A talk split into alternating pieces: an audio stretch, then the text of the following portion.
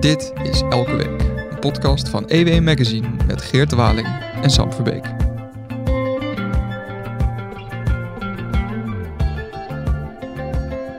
Met uh, de feestdagen in aantocht uh, is, heeft uh, de Europese Unie plotseling, uh, waar ze eigenlijk al zeven jaar over doen, lijken ze in drie, dagen te hebben afgerond. Want er is nu een asiel- en migratiepact. En ik zit hier met onze EU-correspondent René van Rijkenvorsel om eens even uit te gaan leggen wat, uh, wat het precies allemaal inhoudt. Hi René. Hallo Sam. Uh, ja, ik zou je dat misschien als eerste even kunnen uitleggen. Want ik begreep dat, dat hier van de onderhandelingen ergens in 2016 zijn begonnen. En het uh, lijkt nu met een rotgang uh, lijkt er een, een ei te zijn gelegd. Ja, rara, waarom is dat opeens gebeurd? Vertel het. ik hang je lippen. Uh, nou, van de inventaties zijn al, um, al negen jaar bezig. Of wat is het? 16 is dan zeven jaar, moet ik zeggen. Uh, zijn ze bezig met een uh, Europese migratie, uh, een set van Europese migratieafspraken, um, waarbij de asielmigratie wel de kern is. dat is eigenlijk dat die wens tot een centrale aanpak is ontstaan, uiteraard in de vluchtelingencrisis, of zo wordt die wel genoemd, of mig migrantencrisis van 2015, 2016, toen in een hele korte tijd ja, meer dan een miljoen mensen uit, uh, uit het Midden-Oosten, maar ook uit het Verre Oosten. Uh, ook uit Afrika, ook uit een heleboel landen die helemaal, waar het helemaal niet zo onveilig is. Die, uh, die liepen allemaal Europa in. Nou, we herinneren ons nog drie dingen daarvan. we herinneren ons nog weer Schaffendas van, van ja. Angela Merkel. Ja. wat een enorme, tot een enorme aan, aanzuigende werking in Duitsland, zeker maar misschien in heel Europa ook heeft geleid. Um, we herinneren ons de Turkije-deal. Uh, de, die, daar stond dat Syriërs uh, en anderen in Turkije werden opgevangen tegen een aantal miljard euro's per jaar. En we herinneren ons eigenlijk dat, de, dat, toen eigenlijk die, die, die, die, die, uh, die stroom, om het te zeggen, van mensen die op zoek waren naar een beter leven, al dan niet op de vlucht voor vervolging, dat die is eigenlijk gestuit, niet per se door de Turkije-pact, de Turkije-deal, die heeft uiteindelijk wel geholpen, maar vooral doordat er in, in, in Oost-Europa uh, gewoon fysieke barrières zijn opgeworpen tegen die hekken, muren. Hekken en muren. Uh, met name in Hongarije, maar ook in Kroatië. En dat is, een, uh, dat is, is eigenlijk, dat is eigenlijk de voornaamste reden geweest dat die, dat die stroom mensen toen is gestopt. Nou, eigenlijk, eigenlijk zijn allemaal uh, maatregelen genomen die eigenlijk allemaal nog, nog steeds controversieel zijn. Van, Shaf, van weer Shafadas tot ja. de Turkije-deal tot uh, de hekken nu. Ja. Is dit, een, uh, is dit een, een soort nieuw hoofdstuk in de controverse? Of, nou, geen, nee, het is, want er is niet echt een controverse nu met het asiel- en migratiepact. dat is eigenlijk, het is meer dat er nu worden die muren waar ik het net over had, die door Hongarije bijvoorbeeld werden opgeworpen, die worden nu verplaatst, uh, officieel, uh, wettelijk, naar de buitengrenzen van, uh, van Europa. En dan met namelijk, namelijk de zuidelijke buiten, buitengrenzen, dus Griekenland, Italië, Spanje. waar, een, ja, waar, je door al een soort, waar je door een grens heen moet. En daar gaat dan de, het is geen fysieke muur komen, maar wel een soort tegenhoud. Um, ja, hoe noem je een tegenhoudregime? Gaat, officieel gaat daar ontstaan. Maar om terug te komen op je vraag, waarom is dat nu in een stroomversnelling geraakt? Uh, onderdeel van het uh, migratiepact is ook, uh, daar komen we zo misschien wat verder over te spreken, een herverdeling, een soort spreidingswet eigenlijk op Europees ah. niveau van, van, van asielzoekers. Um, en daar waren een heleboel landen, met name die in Oost-Europa, die ook al toen die hekken opwierpen, tegen. En die, hield altijd, die waren altijd gewoon, en die werkten niet mee. En ook, wat ik me altijd wel heb laten vertellen, en wat ik wat ook wel duidelijk, Spanje en Italië lijden met belang misschien onder, de, onder die, uh, onder die uh, illegale, illegale of irreguliere immigratie, profiteren er ook van, bijvoorbeeld in de, in de landbouw. Uh, dus ze zijn ook, ze, ah, ja. hebben het ook weer nodig. Alle nou, olijven vooral, die worden, worden geplukt door... Ja, precies. Ja. ja en, en, en, druiven, weet ik het allemaal. En, maar de, de, de, een van de hooggeplaatste diplomaten in, in, in Brussel, uh, zei mij toen ik daar 2,5 jaar geleden begon. En ik heb altijd buitengewoon uh, uh, gewoon interesse in het thema gehad. Dus ik vroeg meteen hoe zit het nou met het immigratie, of asiel- en migratiepact? Want dat lag toen al, er werd toen al, al die jaren over gepraat. Er lag een voorstel van de commissie, zo gaat dat. En dan moeten daarna moeten de Europees parlement en de lidstaten daarover eens worden. En hij zei, dat gaat er nooit komen. Oh. En nu is het er wel. Ja.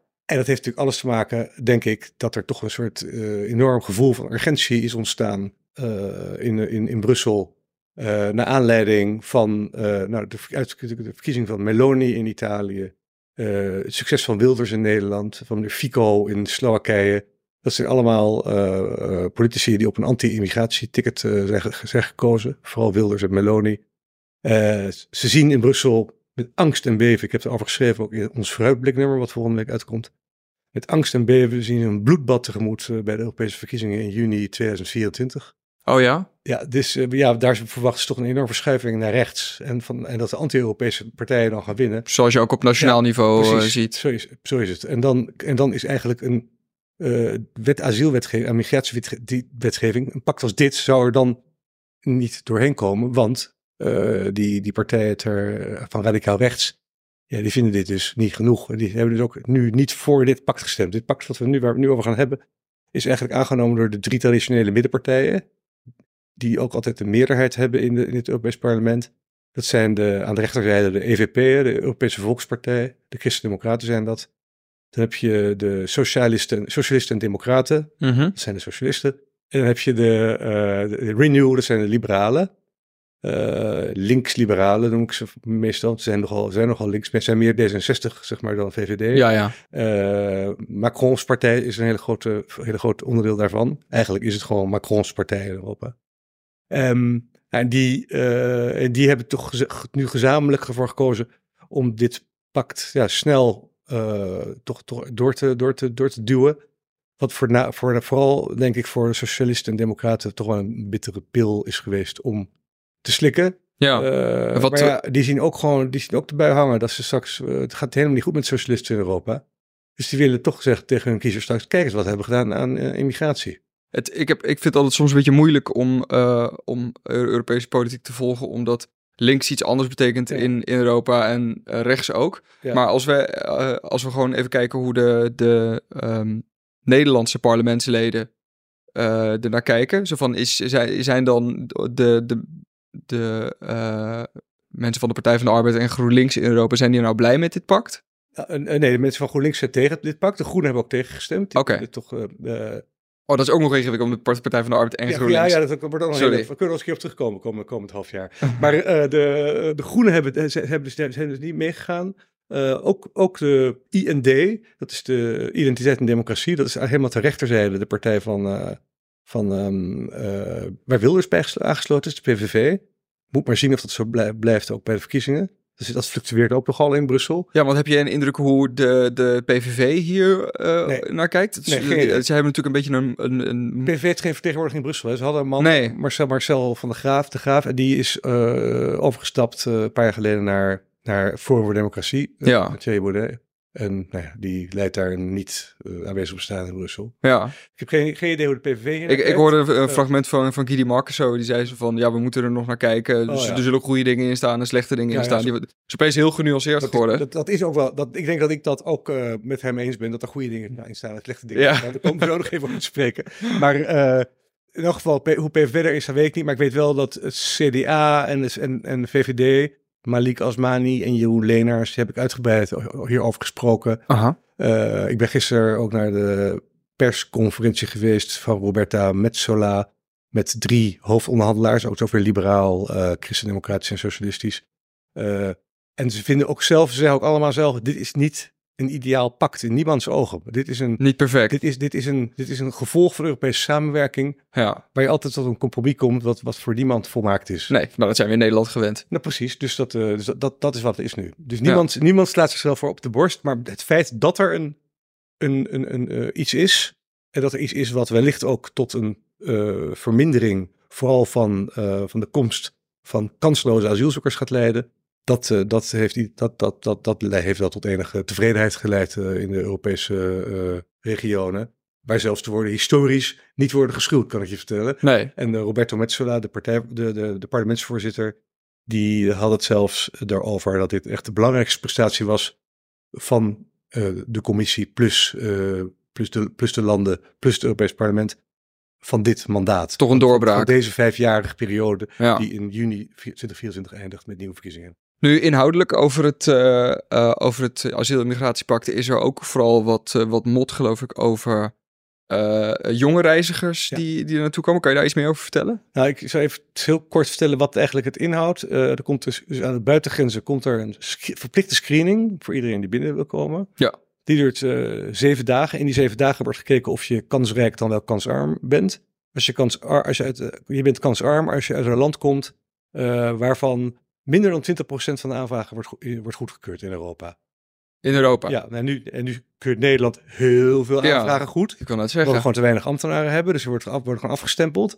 In andere landen zijn ze veel strenger. Aha. Daarom komen er ook zoveel asielzoekers of naar Nederland. Omdat je weet dat je een hele goede kans hebt dat je hier binnenkomt. Zelfs als je weinig kans hebt, maak je in Nederland veel Ja, kans. dus daar moet de Tweede Kamer ook heel snel iets aan doen. Dat kunnen ze, maar dat, ik hoor ze er niet over. Dat vind ik wel raar. Dus ik hoop dat ze luisteren naar deze podcast. Eh, ik heb het ook opgeschreven op de site. Maar eh, hoe dan ook, dan die, die- je hebt die zeven dagen screening. eh, en de kanslo kansarmen of kanslozen, die komen dan in een soort... eh, ja, je mag het woord detentiecentrum niet gebruiken. Maar een soort opvangcentrum, moet je zeggen. Oké. Europa, dat lijkt me ook logisch. Waar, waar ze... Ja, dat is gewoon... dat zijn ruimtes met een hek eromheen. Ja. En daar moeten ze dan verblijven. En gedurende twaalf weken wordt daar nog gekeken of ze inderdaad, of ze echt zo, ja, of ze echt geen recht hebben. En dan is, hebben ze nog twaalf weken om die eh, jongens en meisjes eh, terug te sturen naar hun eigen land. Als dat niet lukt, komen ze dan alsnog weer binnen. Ja, ja. En dat is wel een dingetje natuurlijk, want eh, dan, ja, als die landen, de landen die mensen niet terugnemen, dan komen ze toch nog de EU in. En dat is wel een van de dingen die nog gedaan moeten worden. In de, komende- de, de, de migratiepact gaat waarschijnlijk komend voorjaar, eind, uiterlijk juni, aangenomen worden door het plenaire Europees Parlement. En dan zijn er nog zeker twee jaar nodig voor de bouw van die opvangcentra en dergelijke. Eh, en om alles sowieso in te richten. En in die twee jaar moeten ook gewoon sluitende deals, waterdichte deals gemaakt worden door de Europese Unie met eh, de landen eh, die, waar, waar, van waar veel kansloze slash kansarme asielzoekers komen, dat ze die terugnemen. En dat zijn landen als Marokko, Algerije, Tunesië, maar ook Bangladesh en Turkije. En, eh, en, en, en nog zo wat. En dat, is, en dat gaat toch, nou, dat, ik, dat is, je, hebt, je weet hoe moeilijk dat is. Ja. Dus eh, ik, nee, daar, ben ik heel benieuwd hoe ze dat, hoe ze dat voor elkaar gaan krijgen. Ja, jij, jij volgt de Europese politiek natuurlijk op de voet. We hebben hier in Nederland hebben we gemerkt tijdens de, de recentelijke verkiezingen hoe belangrijk een thema als migratie is. Dat zien we ook in andere Europese landen. Nou, nu vertel je net dat dit, ook al is dit asiel- en migratiepact een doorbraak, duurt het ook nog een jaar voordat het door het Europees Parlement is. En daarna duurt het ook nog een aantal jaar voordat het echt geïmplementeerd wordt. Ja, ja. Waarom zou dit dan enig effect hebben op de aanstaande Europese verkiezingen?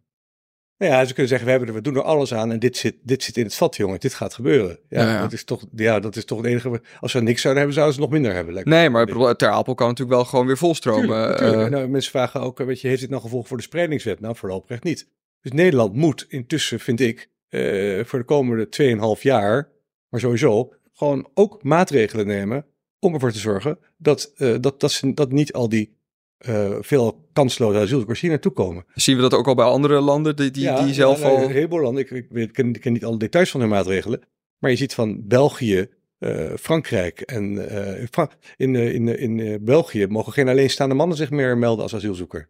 Kijk, dan, eh, dan eh, dat is nogal een stap. Ja, En bij Frankrijk gaat ook, gaat ook maatregelen nemen. Duitsland eh, overweegt om zelfs ook om, om te outsourcen naar Rwanda, het hele asiel. eh, asiel oh, zoals, eh, zoals Engeland. zoals Engeland heet. Sorry, ja. Dus nee, die landen zijn echt veel, veel beter bezig met het opzoeken naar gewoon ja, naar, nationale oplossingen. En die wachten niet met hun handen op de rug op wat er uit Brussel komt. Oké.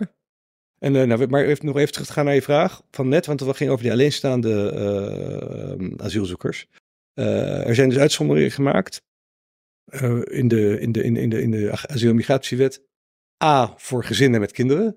Die worden niet tussen die testosteronmannen neergezet, zal ik maar zeggen, in de, in de, opvang, in de opvangcentra. Maar die krijgen aparte opvangcentra. Is natuurlijk een heleboel voor te zeggen dat dat gebeurt. En alleenstaande minderjarigen, Ja. Die mogen komen sowieso binnen. Uit welk land ze ook komen.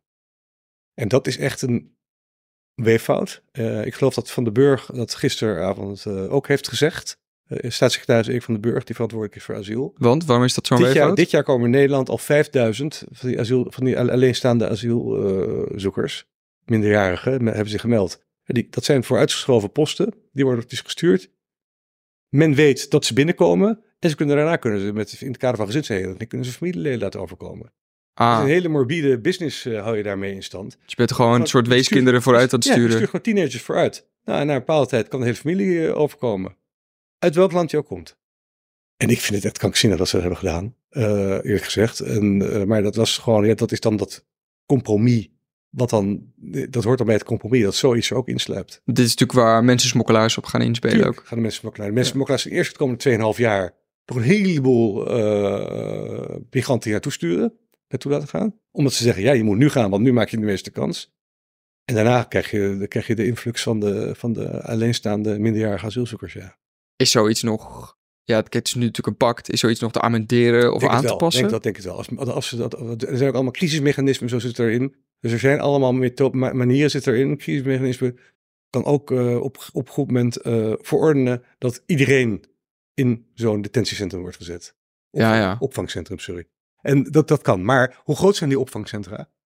Weet jij het? Nee. Nee, dat, dus dat wordt, in, dat wordt natuurlijk weer misstanden. En ik zie nu, je ziet Amnesty, je kan nu al met cameraploegen daar naartoe. Want dat, ja. natuurlijk, uh, dat gaat natuurlijk allemaal vreselijke beelden opleveren. En, uh, en, en, heel veel gedoe. Dat kan ik je nu al voorspellen.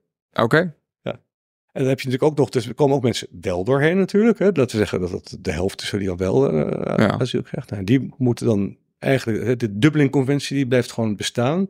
Dat betekent dat je in het land, in het point of entry, het land waar je binnenkomt, wordt geregistreerd. Dat je daar uh, asiel aanvraagt. Nou, dat zal dus wel namelijk bij die zuidelijke landen liggen. Uh, aan de Middellandse Zee. Ja, het, die Dublin-overeenkomsten uh, zijn een beetje à la carte. Ja, maar als, als het dan te veel wordt, dan gaat er een soort herverdelingsmechanisme werken.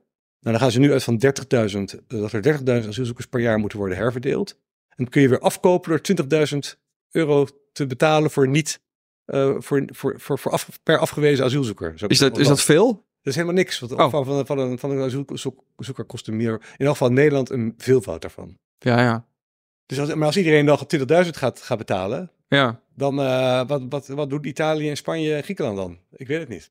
Nee, dat, nee als, ze met een enorme, als ze met een enorme invloed zitten. Dus... En ze, ze, hadden dan eigenlijk had, dat proces had, dat, had nog in Noord-Afrika moeten, moeten plaatsvinden. Natuurlijk, dat is de voornaamste weeffout van het, uh, van het, hele, van het hele pact dat ze nog steeds uh, mensen die op de vlucht zijn of, of, of, op, op zoek zijn naar, naar, naar een beter leven, dat die worden gedwongen om voor heel veel geld met mensensmokkelaars in zee te gaan. Ja. Dan met gevaar. Letterlijk in zee. In zee, met gevaar voor eigen leven. Er zijn, uh, de Ruud Koopmans heeft het uitgerekend, al meer dan 25.000 uh, mensen gewoon op, op de Middellandse Zee overleden. De afgelopen, ik geloof, acht jaar. Uh, ja, door, doordat ze op, op, op, op, op slecht opgeblazen of slecht onderhouden boten eh, werden overgevaren. Ja.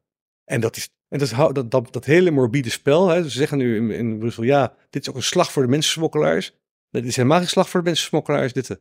Die blijven gewoon de, de, de, die mensen, de, de, de, de kans bestaat dat... De vluchtelingen en mensen die op zoek zijn naar een beter leven, blijven ze overzetten. De kans bestaat dat het nu bootjes voor kinderen worden. Dat, is, wordt, dat wordt nou, na 2026, als het aangenomen wordt, het bootjes vol met, uh, met, uh, met migranten die dan van zeggen dat ze minderjarig zijn. En, uh, ja.